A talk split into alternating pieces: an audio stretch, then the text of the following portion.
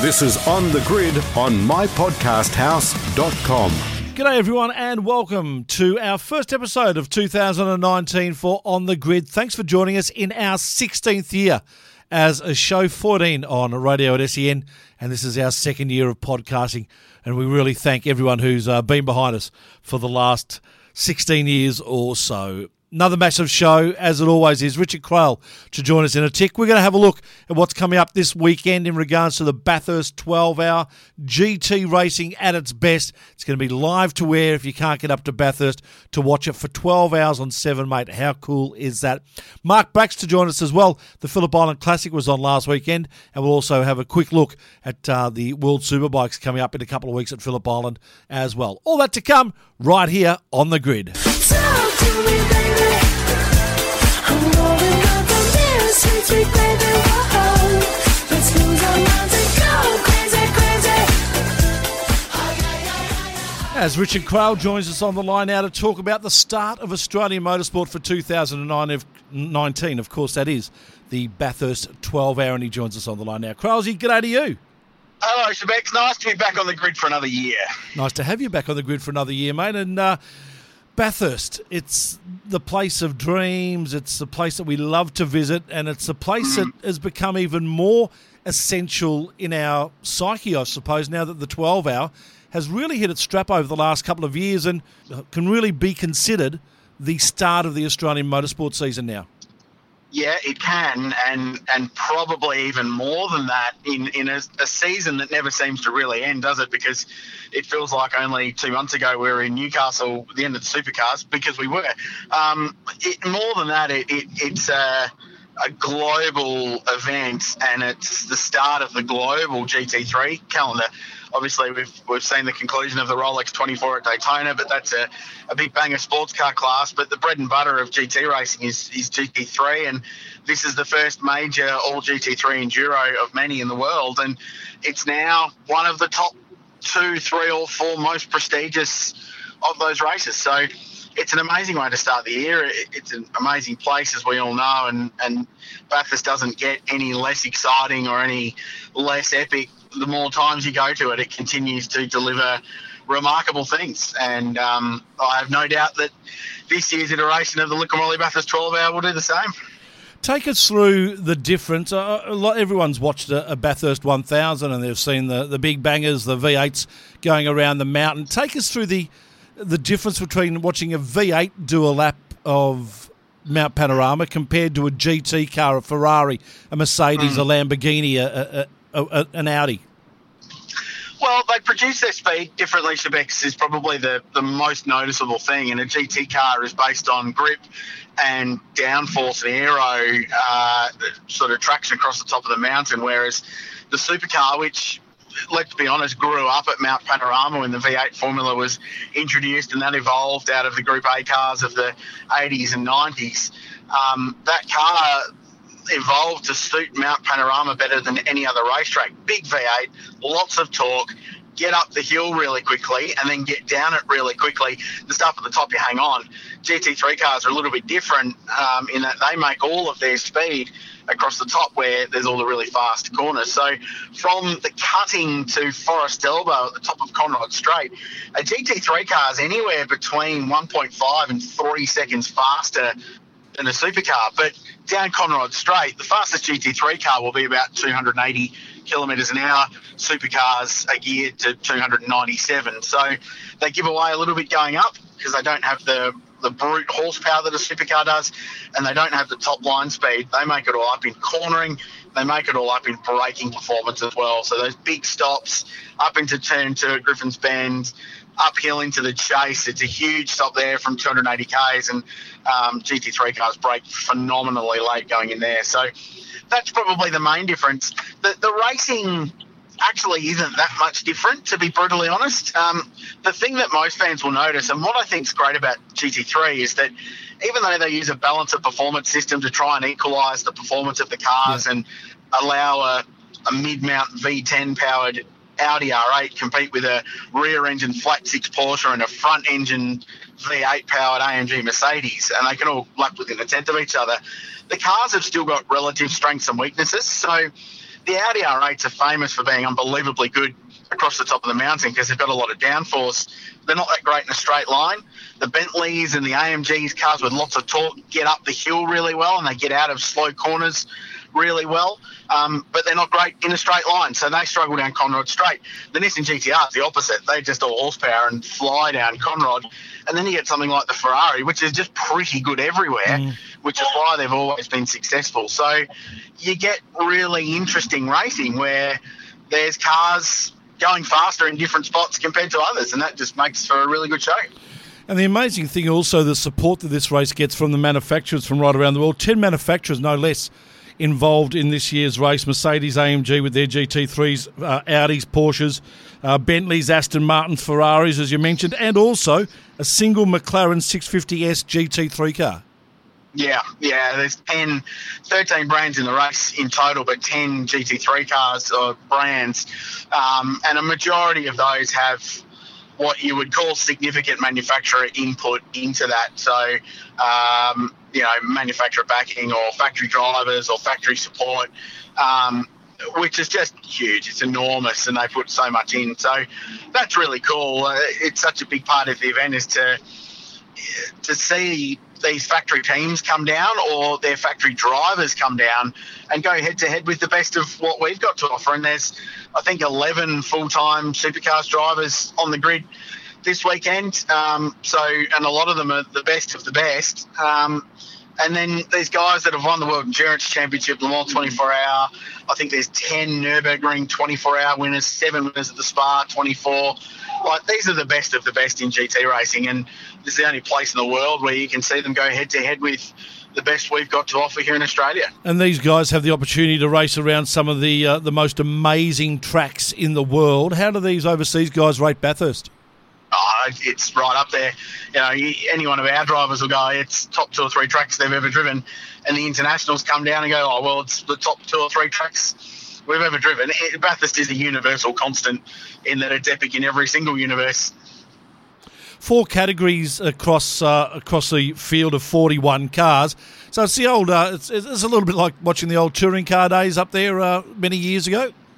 Yeah, it, unlike the one thousand, it's a, a race where management of traffic is probably more significant, and managing the speed differential between the G T four cars especially and the G T three cars, and, and especially at the top of Mount Panorama where there's quite a big speed differential between them. So um, you need to be cautious with that. You cannot be maximum attack the whole time. Uh, so, and we've seen leading cars in the past make errors when they're lapping slow cars and either go offline or get out into the marbles or whack the fence or whack the car they're trying to lap and end up being out of the motor race for a silly error that they really didn't need to make. So if they were patient, they could pass them down Conrod or under brakes or wherever it might be. So that's that's a big part of this race. The other interesting factor is that it starts at five forty-five a.m. mm-hmm. and sunrise isn't till about six twenty-five. So there's forty-five minutes of nighttime running. And it's unique in the world of motorsport in that they get zero preparation for it. So you go to Le Mans twenty-four hour, there's night practice, night qualifying. Daytona twenty-four hour and Spa, there's night practice sessions. At Bathurst, nothing, absolutely nothing. So there's a bunch of drivers, forty-one of them on Sunday morning at five forty-five a.m. will be blazing off into Hell Corner going, oh, I don't know what's coming up, got no idea. And, and um, with only headlights, um, we, we haven't got a yeah, lit track, yeah. have we? Yeah, no, it's it's not uh, it's not Abu Dhabi or it's not even Sydney Motorsport Park night race for supercars last year, not even like it. So there's street lights on pit straight, and that's about it. So it just adds another challenge to it, but I love that. That's what makes it so exciting. There's always been a little bit of a, a, a, a oh, what's the word I'm looking for? A little bit of a, a gap between the, the supercar supporter and a, a G T supporter. And sometimes they have, you know, there's some that like both, but some are pure supercars, some are pure G Ts. I think this year's race, though, gives the, the pure supercar fan an opportunity to actually switch over and watch, because they've got one of the best combinations that you could have of supercar drivers. As you look at car triple eight, the Mercedes A M G Team Vodafone car, of Jamie Whincup, yeah. Craig Lowndes and Shane Van Gisbergen. If that doesn't excite the pure supercar yeah. fan to switch over and actually see what this is about, then nothing ever will. Well, it's like the little girl in the ad for the tacos. Why can't we have both? Yes. Um, like, it, it's yeah, I, that's exactly right. Look, I, I think there was a, a turning of the tide in two thousand fourteen when Craig Lowndes won the first twelve hour and he beat a young German, Maximilian Buch, who's back this year, by the way, in another Mercedes. He beat him in a thrilling finish. It was live on free-to-air for the first time. And I think people went, oh, this this is actually something. If Craig Lowndes can do it and go well at it, then maybe it deserves our attention. And I think that really helped the cause. And then since then, obviously, Van Gisbergen's gone well. Jamie Whincup and Craig won it in um, seventeen in the Ferrari. And um, I, I think it's now much more universally accepted by supercar fans that it, it's probably the other way, to be honest, that the hardcore G T fans who, for whatever reason, mm. just refuse to look at supercars, and, and you're allowed your opinion, you don't have to like every form of motorsport. Um, I, I think it's probably helped them as well go, well, actually, these guys can, and girls can steer. They, they're serious racing car drivers, and it doesn't matter what Jamie Whincup drives or what Shane Van Gisbergen drives, if it's a McLaren or a Red Bull or Racing Team Formula, G T and, and supercars for sure. Yeah, no doubt about it. Uh, so, Crailsy, free-to-air T V is also very important as well, and once again this year we can uh, watch the event uh, back at home? Yeah, and, and Channel seven have been great partners of this race for four years now, and the race will be live and free on seven mate the whole day, um, which is unprecedented, really.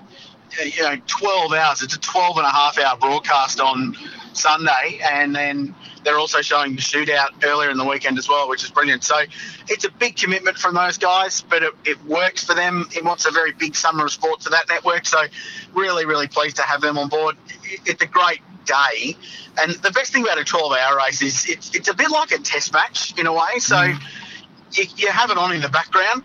You know, wicket drops, you sit and watch it and watch the replays, and oh, that's great. Then you can wander off for a bit, but if you come back in two hours, it's still on and still going, and you pick it up and we'll show you some highlights every hour, and away you go. So I think that's part of it, and um, the last couple of years especially, it's rated really well, really solidly the whole day uh, on seven mate, which is fantastic. So, yeah, great to be part of it and to have it on free-to-air, and, and uh, there's a, a great live streaming package as well that people can watch around the world, and you can watch it on the Plus seven app here in Australia. So, um, yeah, it, it's got a great viewership. It, it's got a cult following, Chebex, around the world, yep. though.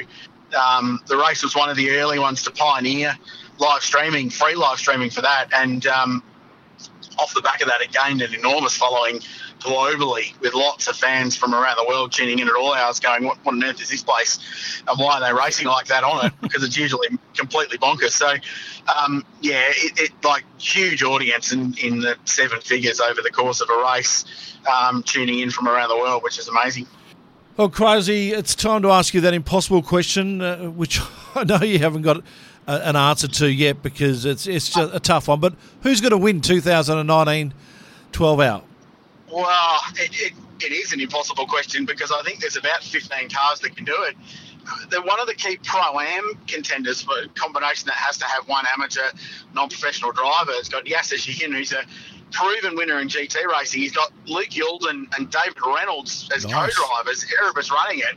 But I reckon they'll be lucky to crack the top ten. And that, that shows you how competitive this field is. You mentioned earlier the Vodafone car with Lowndes, Whincup and Van Gisbergen.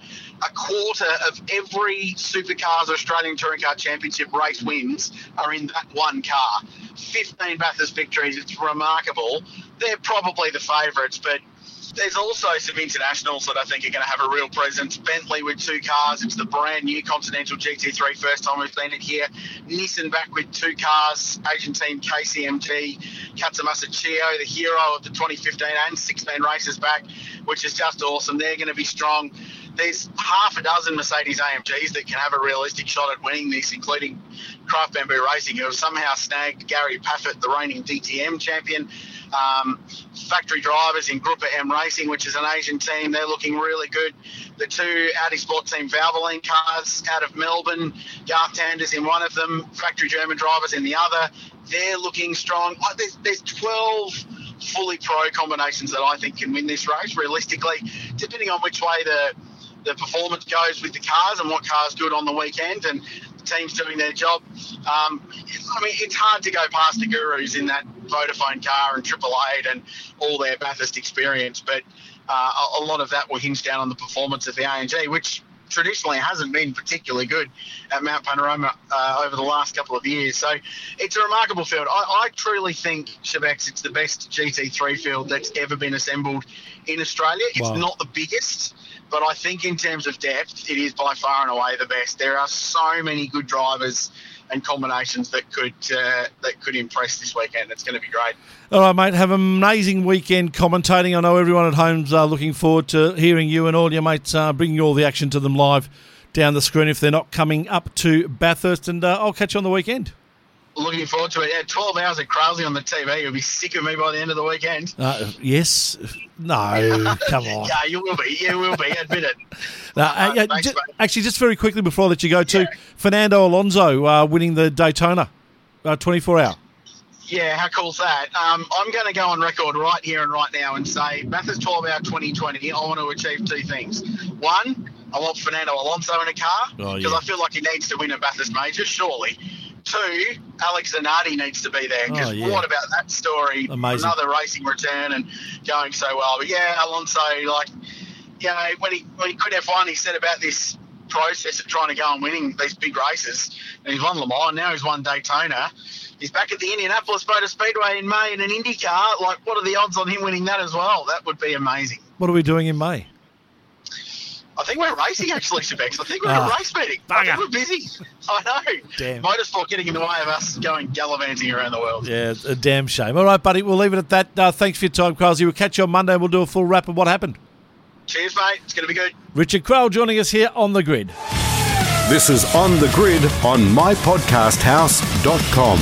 Oh, and as always, On The Grid, it's always fantastic to talk to this man about two-wheel racing. Mark Brax joins us again for two thousand nineteen. G'day, Braxy. G'day, Shebex. Happy New Year. Happy Australia Day and all that. And uh, as the holidays come to an end. Uh, I've still got one more day. Actually, no, you, no, they have. I'll go back to work tomorrow, so that's a bit of a bugger, but nice being involved in the education system where you get that whole uh, December, most of December and January off. Exactly. Hey, uh, Braxy, I thought I'd get you on. We've got a couple of things to talk about. And uh, first of all, the uh, an amazing weekend down at Phillip Island to kick off the year in two wheels uh, with the International Challenge and a fantastic win to Australia. Yeah, it was a great, uh, great weekend, mate. Always is. It's probably one of my extreme favourite weekends of the year because um, of just the uh, relaxed atmosphere of the International Island Classic. Um, everybody's down there for a bit of fun. Okay, they spend the money to go racing. There's no such thing as a cheap day at the track, so to speak. But um, a really good, uh, what would you say, atmosphere of camaraderie, like-minded people, like-minded souls. And uh, this year, unfortunately, the U K team didn't come out for one reason or another, but we won't get into the politics of that. But uh, the U S A team stepped it up. So it was a three-way battle between Australia, the United States of America and the Kiwis. And Australia did win in the in the in the long run after the four races over the two days for the uh, International Challenge guys, and made up of bikes from around the nineteen eighty-two era, and uh, but uh, not without uh, plenty of drama along the way. Shebex, the first race was uh, marred by a very serious accident to mm. one of our visiting, visiting Americans, and uh, he high-sided as he was giving chase in third spot to Dave Johnson and uh, Jed Metcher. And unfortunately for Bo Beaton and uh, his immaculate, or the immaculate Irving Vincent that he rides, uh, that um, booming sixteen hundred c c V-twin, Bo had nowhere to go and he hit the, hit the stricken bike of Jason Pridmore and he went over the bars and both ended up in hospital with uh, different injuries, but they're not life-threatening or anything, but still cast a pall over the meeting. Um, to see that happen, and as you know, Shebex, when you commentate and you see that stuff happening, it's heart-and-out stuff, and... Uh, really, really scary, and you're trying yeah. to keep a straight path, so to speak. But uh, look, you know, from the exit of turn eleven to turn twelve at Phillip Island, you're probably doing in the vicinity of uh, two hundred, two hundred twenty kilometres an hour. Yeah, and uh, it's never going to be good. No, it happens very quickly. But thankfully, Jason Pridmore, one of the nicest guys in the paddock, and I felt sorry for him because he brought his mum out, and the first time his mum's been to a race meeting in about twenty years. Oh, God. He ends up in a hospital going to um, uh, the Alfred with him. But anyway, uh, we went through that, and uh, one of the other Americans, Josh Hayes, a multiple A M A Superbike champion in America, A uh, bit of history for him by being the first American to win a race at the International Challenge. So the Americans have really stepped it up, and I wouldn't be surprised. Well, we're going to have more U K teams out here next year as well. Um, you know, the organisers at Phillip Island, Fergus Cameron, uh, they went out on a bit of a limb with what they were doing here to try and give it a bit of a rejig it around a bit, and they copped a whole lot of flack. And as I said when I uh, hosted the presentation last night, they deserve uh, hats off and a round of applause because of the fact that uh, what they did, uh, they got a lot of brickbats during the course of the last six months thrown at them, and it's not going to work and this and that. And that usually, you know what it's like, mate, the yeah. usual doomsayers. But um, they managed to kick a good goal with it, kick a few freckles along the way, and I think it's uh, it's uh, a good sign for the future. The Americans will go away enthused that they can beat them, and I reckon they've got a lot of riders that they could call on that'll be actually ringing people up going, hang on, I want a part of this now, coming down here in our winter time or near winter time for what was, as you know, um, Chebex this weekend. The weather was just absolutely pristine. Fair enough, Thursday, Friday might have been a bit brutal, but uh, the weekend on the whole, mate, perfect conditions for racing and great crowds turned up. Uh, and it wasn't only just the International Challenge, it was fifty-two races over the course of the Gee, weekend. Whiz. Uh, starting on Friday afternoon, and you being a fellow commentator, you'll un- understand that by the time we got there on Friday, uh, yesterday afternoon, uh, it was... Um, you were cooked. yeah, basically, but... Uh, you and well Phil you and Phil Harlem always do a great job together, mate, and I know that it wouldn't it would have been a massive challenge for you to do that many races, but you would have just eaten them alive. We did, evidently, from the, what the, the accolades we got afterwards, so no, it's always good to get those pats on the back, as you know... Uh, Chebex, it's often that you hear the bad things, you don't hear the good things. But yeah. when people come up and show their appreciation, it always, you think, well, you turn around the shoulder and go, well, they are listening to us. Yeah, exactly. So, no, and as you know, mate, you've got to be entertaining and informative, but you don't take yourself too bloody seriously. No, true. Uh, I tell you what, you mentioned uh, Josh Hayes and the great job that he did to be the, the first American to, to win a race. Uh, it was his first time at Phillip Island. He's got a, a bit of a pedigree, this boy, a four-time A M A Superbike champion. Yep, uh, sixty-eight Superbike wins he had over there. He is. Uh, a really, really down-to-earth nice bloke, actually. Um, and he said, I wish you'd stop asking me about Phillip Island. He said, there's no other words to describe it except it's fantastic. Yeah. And uh, he said after the first race, and Larry Pegram, who's another legend over there in the A M A, um, as they said, he said, I like to win, man, but I don't like to win that hard. You guys are just plain crazy. so it, it just shows you that these guys like Steve Martin won the Ken Whitten Award for yeah. the highest point score in the International Challenge. He doubted himself on Thursday and Friday, going, oh, I've lost it, you know, I don't have the bike and I'm not doing this and not doing that, but... Mate, you put a helmet on these blokes, the Sean Giles, the Josh Hayes, the Jason Pridmores, any of them, mate, and uh, they go out and they ride the, the wheels off it. You know, it's uh, just the nature of the beast, I think. You can take the boy away from the racetrack for a while, but you can't take the racetrack away from the boy forever, that's for sure. No, ain't that the truth. And, Brax, I was talking to Craill just before uh, when we were talking about the, the twelve-hour and the fact that we have so many international guests coming to Bathurst this weekend for the twelve-hour and just how much they love Bathurst. And we, we hear it all the time from the MotoGP guys and, and guys like this who come to Phillip Island, and they say just how great Phillip Island is. And we hear it from the Formula One guys who talk about Albert Park and how much they love it. We have so much to hold our head up on, don't we, and be so proud of our motor racing here in Australia and how it stands up to the rest of the world. Oh, yeah, mate, these guys waxing lyrical about it. One in particular, Jorge Guerrero, um, a, uh, a Cuban Texan. He was born in Cuba and left there when he was twelve, so we can honestly say that he's the first Cuban to race at Phillip Island. Um, and we were saying... Oh, he's probably not the first Cuban to be smoked, though. No, true. Um, and it, we were saying, I said, oh, you got to watch the bumps through turn one and bumps going up through up through Liqui Heights, you know, they can settle the bike. And he's gone, bumps? You guys don't know what bumps are. Come to Texas and try a couple of tracks over there. So he said, I've been looking for these bumps for two days. I can't find any yeah, of them. Fantastic. so, uh, and they just love it, you know. They You, you see it on the uh, television, you see it on the PlayStation and things like that.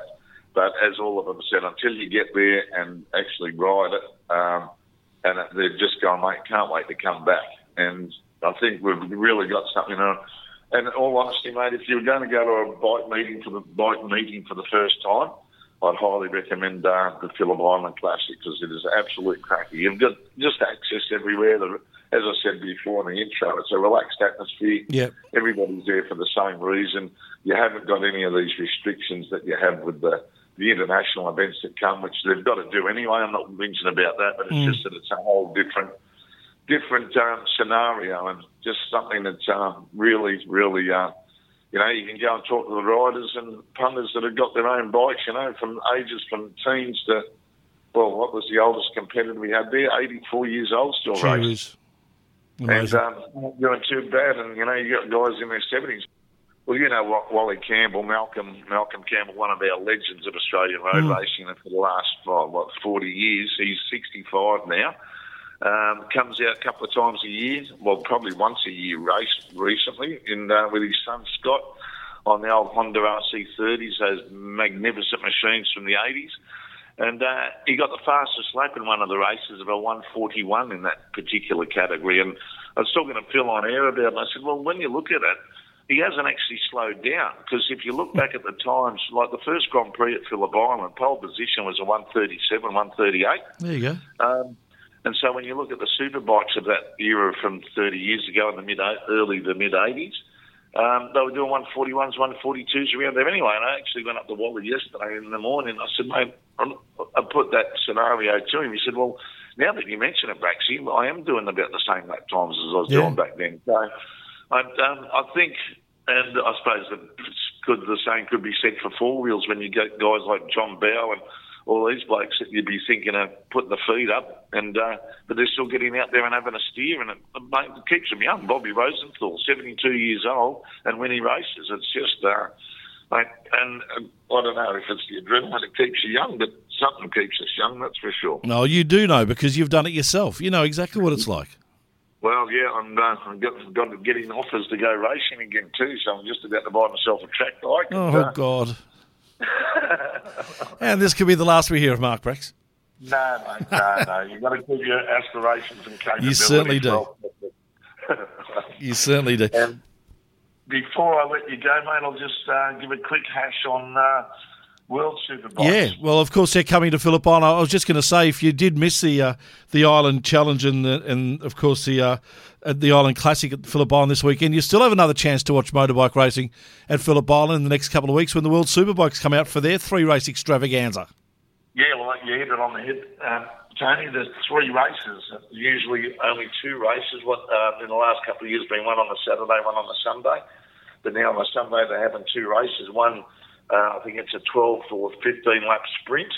Uh, when they, that'll be great because they won't have to worry about tyre wear or whatever because we know how abrasive and abusive yeah. uh, the Phillip Island track is on uh, tyres and machines. Uh, new look, um, we've got a couple of Aussie wildcards in there with Troy Herfoss, the uh, defending Australian Superbike champion.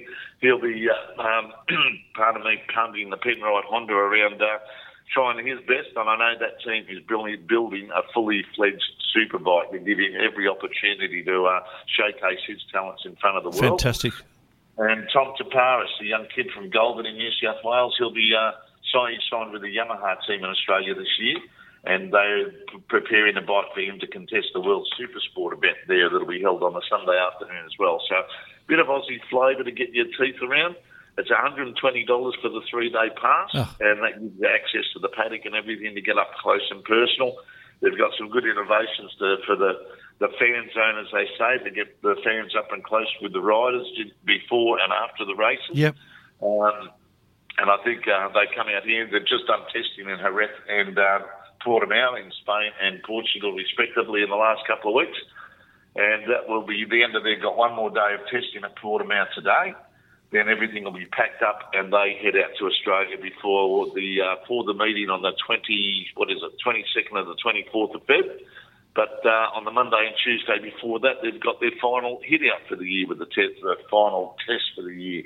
But I tell you what, after the last couple of tests at Jerez and Portimao, mate, um, Jonathan Ray again uh, the fastest. And I think they've got to give him I don't know make him race with a flat tyre or something. He's, uh, he's just decimated him. Alex Lowe's on the Yamaha has been second in both tests at Erebus and uh, Portimao. So the Yamahas are up there. But interestingly, um, between the top eight at Portimao yesterday, it was only point eight of a second. So Jeez. It is pretty close. So it is going to be a, a pretty tight season. And uh, the man that to watch out for with this new Ducati, then they've got the B four, Alvaro Bautista, who was... Uh, I'm sorry to see leaving the MotoGP paddock because he's a very underrated rider. He's just one of those guys that, uh, from the politics of uh, no room on the bot, no room in the field. So he's stepped back to the World Superbikes. As he said, on he's got a new helmet. It's his new era. Yeah, so cool. Third fastest, just uh, on his what, third time on the bike, just point four of a second off uh, uh, Johnny Ray's fastest time.